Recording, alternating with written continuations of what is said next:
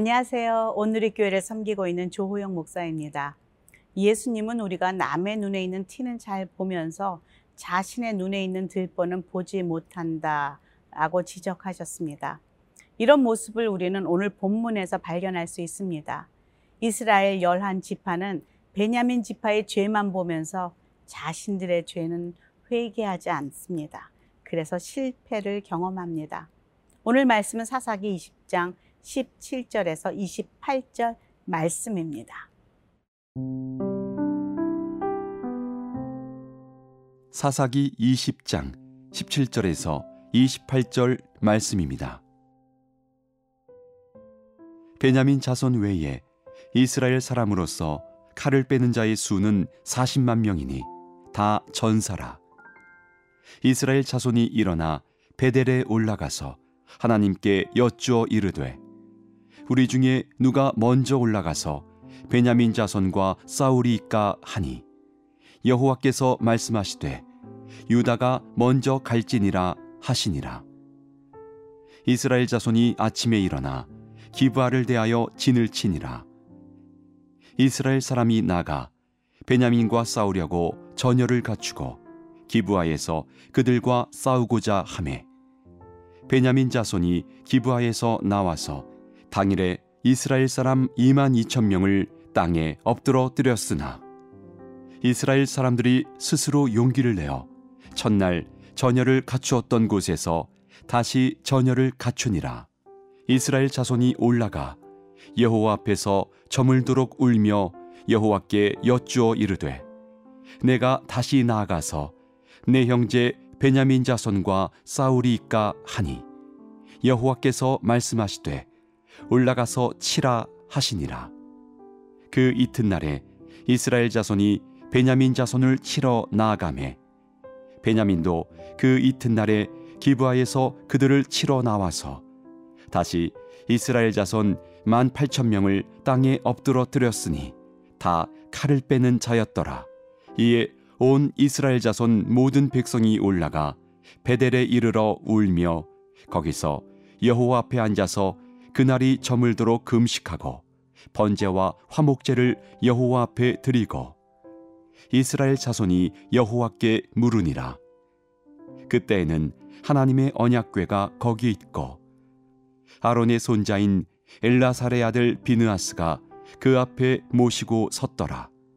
이스라엘 자손들이 여쭈기를 우리가 다시 나아가 네 형제 베냐민 자손과 싸우리이까 말리이까 하니 여호와께서 이르시되 올라가라 내일은 내가 그를 내 손에 넘겨주리라 하시는지라 오늘 드디어 이스라엘 열한 지파는 열두 지파의 가장 막내 동생격인 그 베냐민 지파와 전쟁을 시작합니다. 여호수아가 가나안 땅을 분배하면서 그 땅의 가나안 족속, 우상을 숭배하는 이방 족속을 물리치고 땅을 차지하라고 명령하였건만 그들은 그들과의 싸움은 멈추고 지금 이스라엘 동족끼리 서로 전쟁을 하고 있는 모습이 사사기의 마지막을 장식하고 있다는 것은 참 슬픈 일입니다.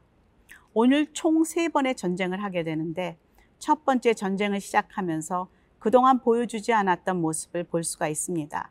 바로 이스라엘 자손들은 하나님께 질문을 하는데요. 첫 번째 질문입니다. 17, 18절입니다. 베냐민 자손 외에 이스라엘 사람으로서 칼을 빼는 자의 수는 40만 명이니 다 전사라. 이스라엘 자손이 일어나 베델에 올라가서 하나님께 여쭈어 이르되 우리 중에 누가 먼저 올라가서 베냐민 자손과 싸우리까 하니 여호와께서 말씀하시되 유다가 먼저 갈지니라 하시니라. 놀라운 것은 하나님이 응답하고 계시다는 것입니다. 베냐민 자손을 쌓으려고 누가 먼저 올라갈까요? 라는 질문에 이 전쟁에 유다가 먼저 올라가라 대답하십니다. 기억하십니까?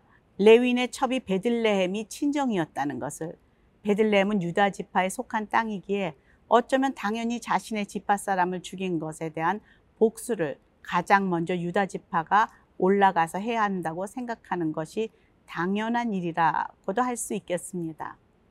그리고 우리는 하나님이 이렇게 응답하시면 우리는 곧 승리를 믿습니다. 그런데 문제는 유다 지파를 선두로 해서 올라갔건만 그 결과는 예상과 달랐습니다. 베냐민과의 전투에서 하루에 2만 2천 명이 전사하며 패배를 한 것입니다. 하나님은 유다가 먼저 나가서 싸우라고 하시고는 왜 그들에게 패배하게 하셨을까요? 가만히 그들이 하나님 앞에 나아가 물었던 질문을 다시 한번 묵상해 봅니다. 우리 중에 누가 먼저 올라가서 베냐민 자손과 싸우리까? 그들은 단 한 번도 우리가 베냐민 지파와 싸우는 것이 하나님의 뜻입니까? 하나님이 원하십니까? 이게 옳은 일입니까? 라고 묻지 않았습니다. 그들은 이미 마음으로 싸우기로 결정을 다 하고 하나님 앞에 나와 물어보지만 이것은 믿음의 질문은 아닙니다. 여러분, 하나님 앞에 나아갈 때는 백지를 들고 믿음으로 나아가야 합니다. 자신들이 이미 감정적으로 자신들이 그럴 수밖에 없다는 이유를 대면서 합리화하며 싸우기로 결정한 후에 그저 확인 도장을 받으러 가는 모습을 보게 됩니다. 그리고 그 모습은 종종 우리의 모습임을 고백합니다. 세상적으로 내가 할 수 있는 것을 다 한 후에 마지막으로 하나님께 기도하는 우리의 모습은 없는지 내가 다 결정하고 하나님께 보고하며 확인 도장의 기도만 드리는 이스라엘 백성들의 모습이 내 안에는 없는지 시작부터 백지를 들고 하나님 앞에 나아가 그분의 뜻이 무엇인지 묻는 믿음이 회복되어야 합니다. 어떤 말씀을 하시든 순종하겠다는 믿음이 회복되어야만 합니다. 비록 내가 원하는 방향이 아닐지라도 그리 아니하실지라도 감사하며 순종하며 나아가겠다는 믿음으로 우리는 하나님 앞에 나아가야 합니다.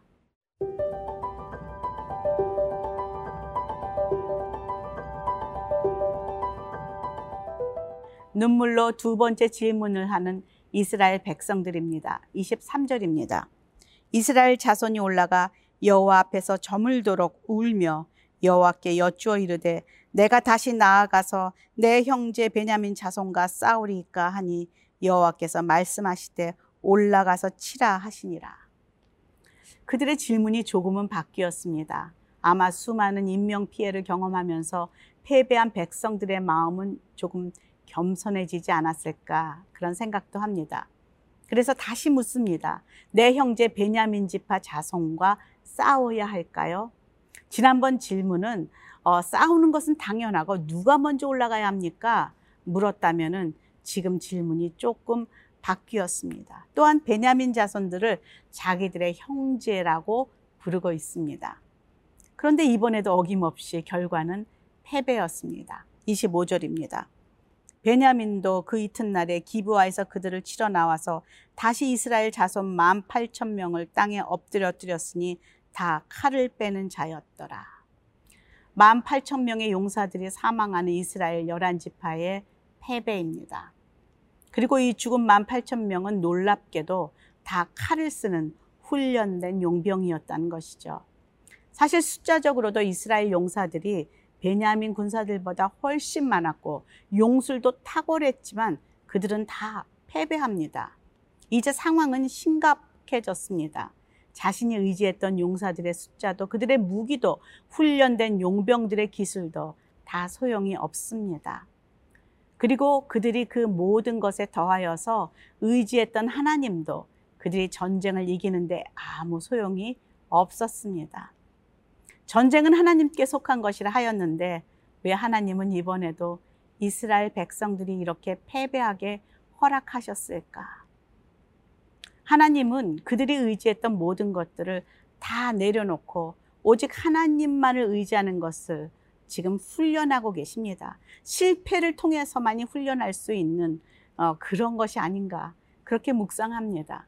하나님이 그들과 함께하지 않으면 아무리 칼로 무장하고 훈련받은 군사들이 많아도 아무런 힘이 되지 못한다. 정말로 스무 배나 더 숫자적으로 많은 용사가 전쟁터에 보내졌지만 하나님이 함께하지 아니하시면 아무 소용이 없다는 것을 이스라엘 백성들은 깨닫게 되길 바란 것이 아닐까라고 묵상해 봅니다.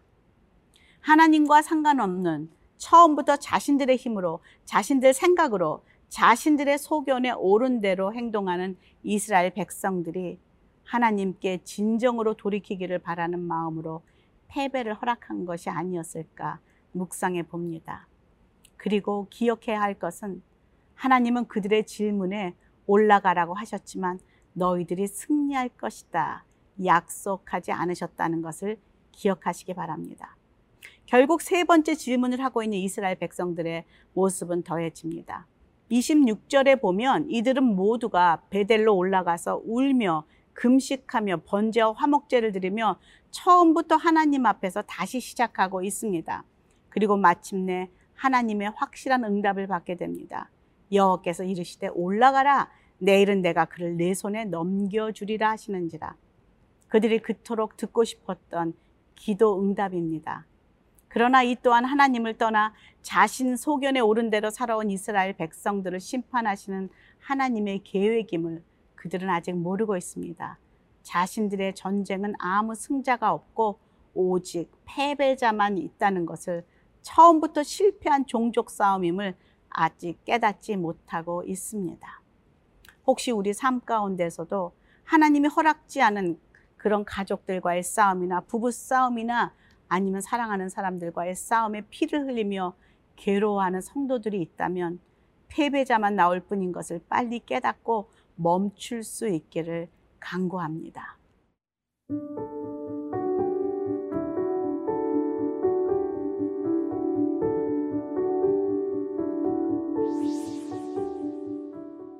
하나님, 우리가 주님 앞에 나아갈 때에 나의 모든 결정을 내려놓고 나아갈 수 있도록 도와주십시오. 주님 말씀에 순종한다는 그 마음으로 백지를 들고 나아가길 소원합니다. 예수님 이름으로 기도합니다. 아멘.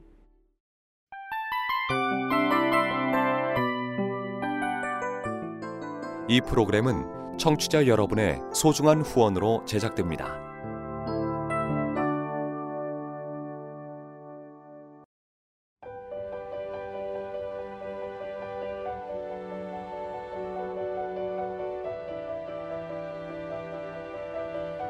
세상에는 수많은 교회들이 있지만 더 깊이 있는 말씀 강해를 찾기 위해 크기로만 교회를 선정하지 않습니다. 보다 좋은 영적 콘텐츠를 더 많이 나누기 위해 방송비를 받지 않습니다.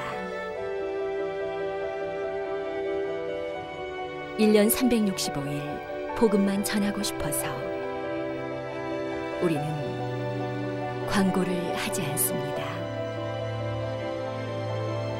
온누리의 복음을 땅끝까지 CGN TV와 함께 땅끝 선교사가 되주세요.